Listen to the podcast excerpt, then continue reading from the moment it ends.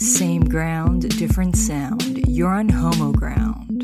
This is Scantron with episode 257. Homo Ground submissions are now open, so if you want to get your music featured on the podcast, now is your chance. Head over to homoground.com slash submissions. To get the latest updates, head over to our Patreon at patreon.com slash homoground. I've got more updates at the end of this episode, so stick around for that. But for now, please enjoy the words and music from Allie of Nashville, Tennessee.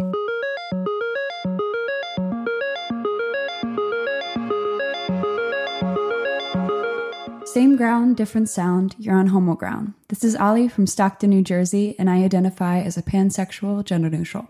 I grew up in Stockton, New Jersey. It's a really small rural town on the Delaware River. Its kind of biggest claim to fame is that we're pretty close to where Washington crossed. I grew up in a more divided area.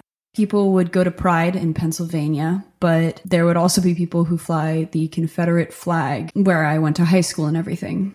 In high school, I wasn't the best place to come out uh, for a lot of reasons. Uh, one of them was there weren't a lot of people who were out. I probably knew, like, definitely finger counting amount of people who were LGBT, and all of them were in the closet and not really outspoken about it. I think everybody was kind of in that zone, like, it's kind of a toss up. We're not really sure. Uh, what to do.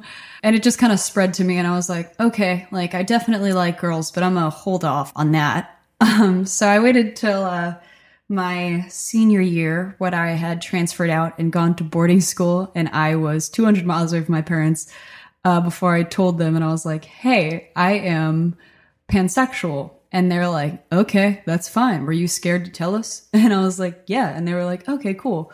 Um, so my parents took it very well. And then uh, within that high school as well, it was the first time I had met somebody who was non binary, not a boy or a girl. And it took me a really long time to kind of understand that because of just where I grew up. And there wasn't really any classes about that in my high school. Like nobody really educated us on that. And so I had met them and I was like, oh my gosh, like, what are you? And I'm sure I bothered the heck out of them with questions and everything but I was so curious because what they talked about was just something I thought I felt because I was bi. And I still felt that pressure after coming out of being something other than that.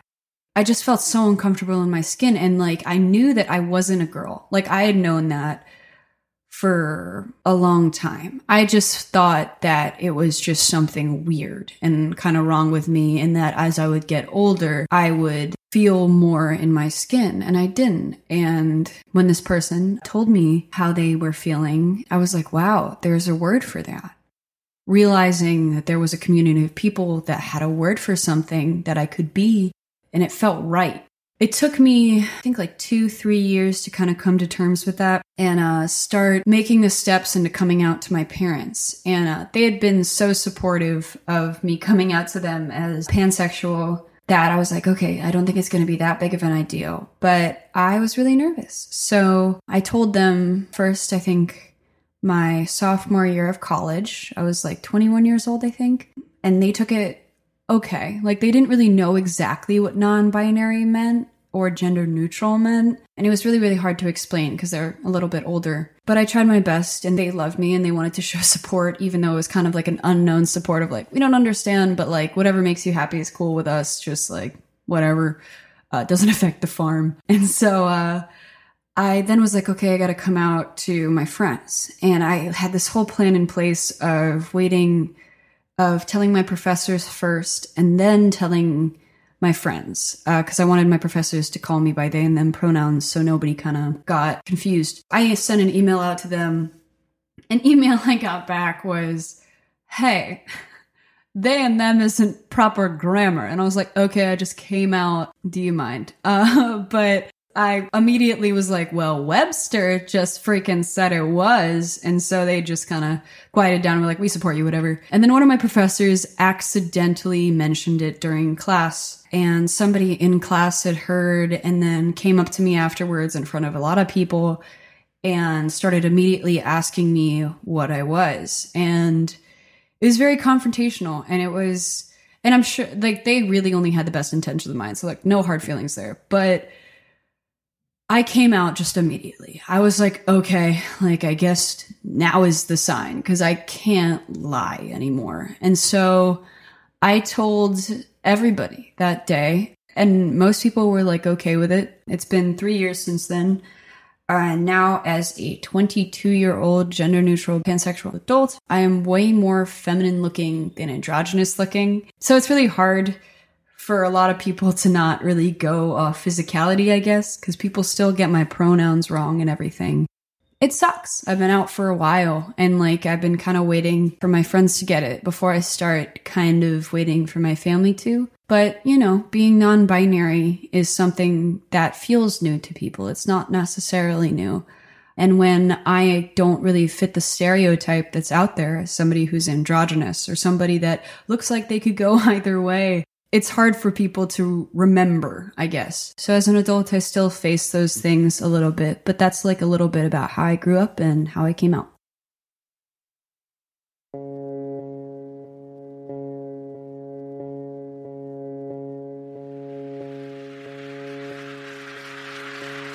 You're chasing ghosts, love.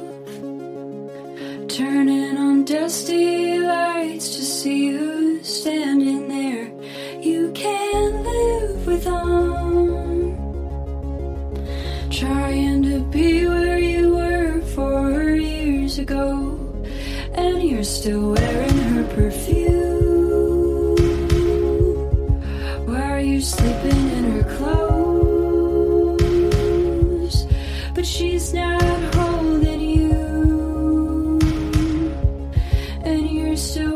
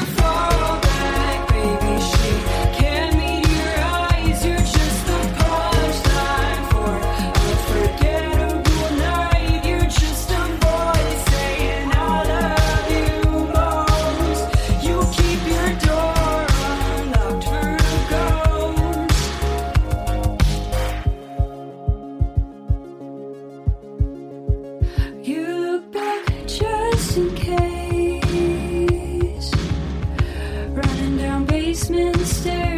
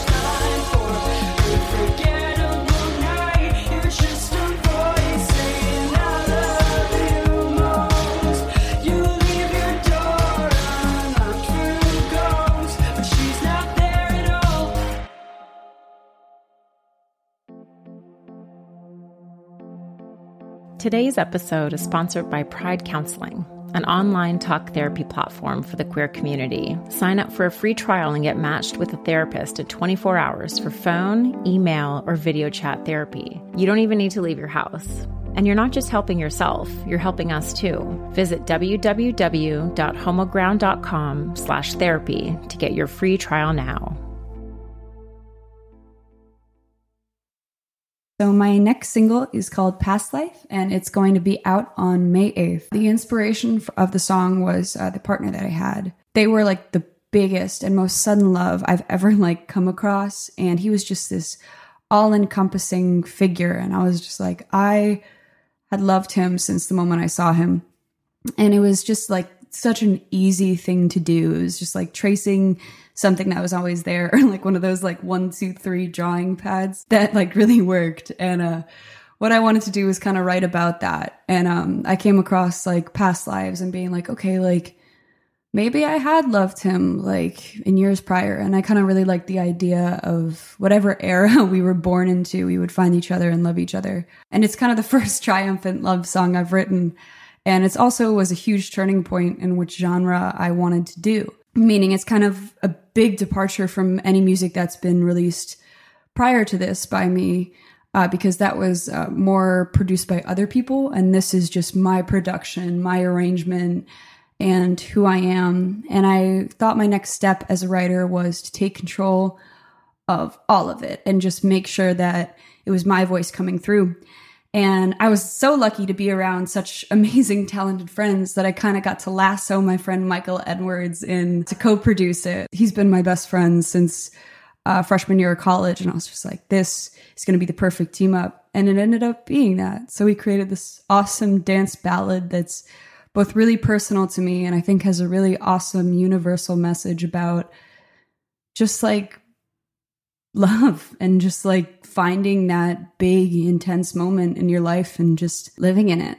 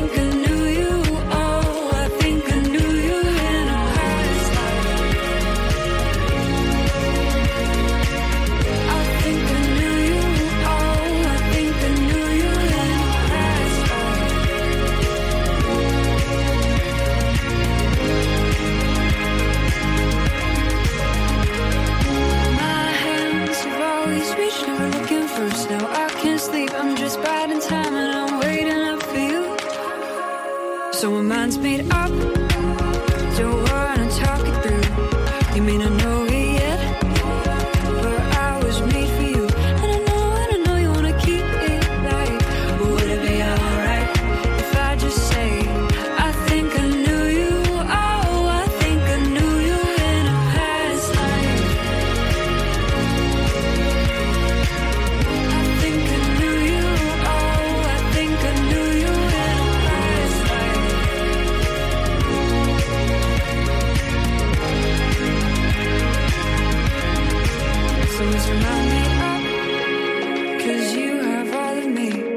Since the day we met, it's been ancient history. And I know, and I know you wanna keep it right. But would it be alright if I just say, I think I knew you?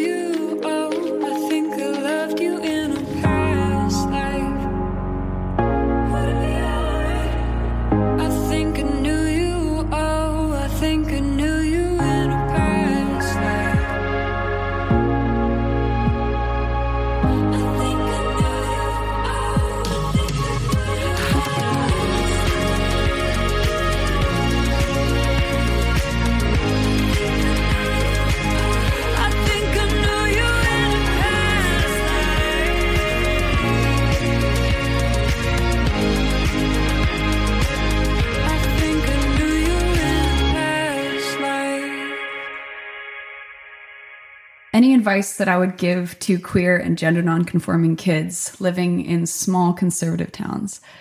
I don't get to talk about this often, and I love this. So hopefully I can get it right. But I would say what's helped me is getting my validation from actual facts. Because people will tell you and use the excuse that non binary is so new when it's just new to them. For example, a lot of communities or Native American communities have had other words for non binary. For example, there's something called a two spirited person, and it's another understanding of it, and it's been around for hundreds of years. Another thing would be is people like, oh, well, it's not natural. Well, like, get your validation from actual facts and be like, hey, listen, there's actually like a community of lesbian lizards in Arizona that have evolved past needing a man because they just grow genitalia when they want to procreate. So, actually is pretty natural compared to something like that in my experience, which that is also natural, but you know, small steps. My other thing would be finding uh, specific support. And by that, I mean finding stories that are like you. So, first off, I would go on the internet and just start randomly searching things. Like, I remember when I hit my peak of being like, okay, I'm definitely not a girl. What do I do? And I just went on the Google search bar. I was like, I'm not a boy or a girl what am I?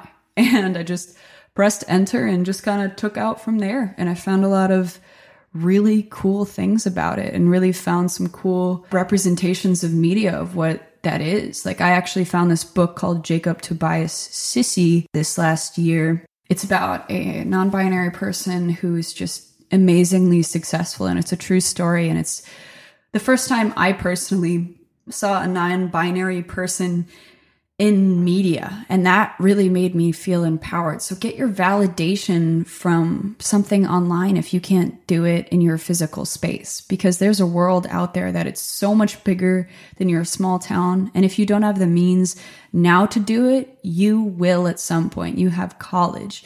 And if you don't have college, you have friends and you will make friends and you will find a way out and you don't have to stay where you are. And also, you don't have to come out in any way other than what makes you comfortable. That's another huge one. You don't have to know the end game of your gender identity yet. You don't have to say anything to anyone. And when you do, and if you do come out to your friends, you do not have to be any type of token. You do not have to take up any space that does not fit you. You don't have to be the gay best friend. You don't have to wear a dress if you don't feel like it. You don't have to wear a pantsuit.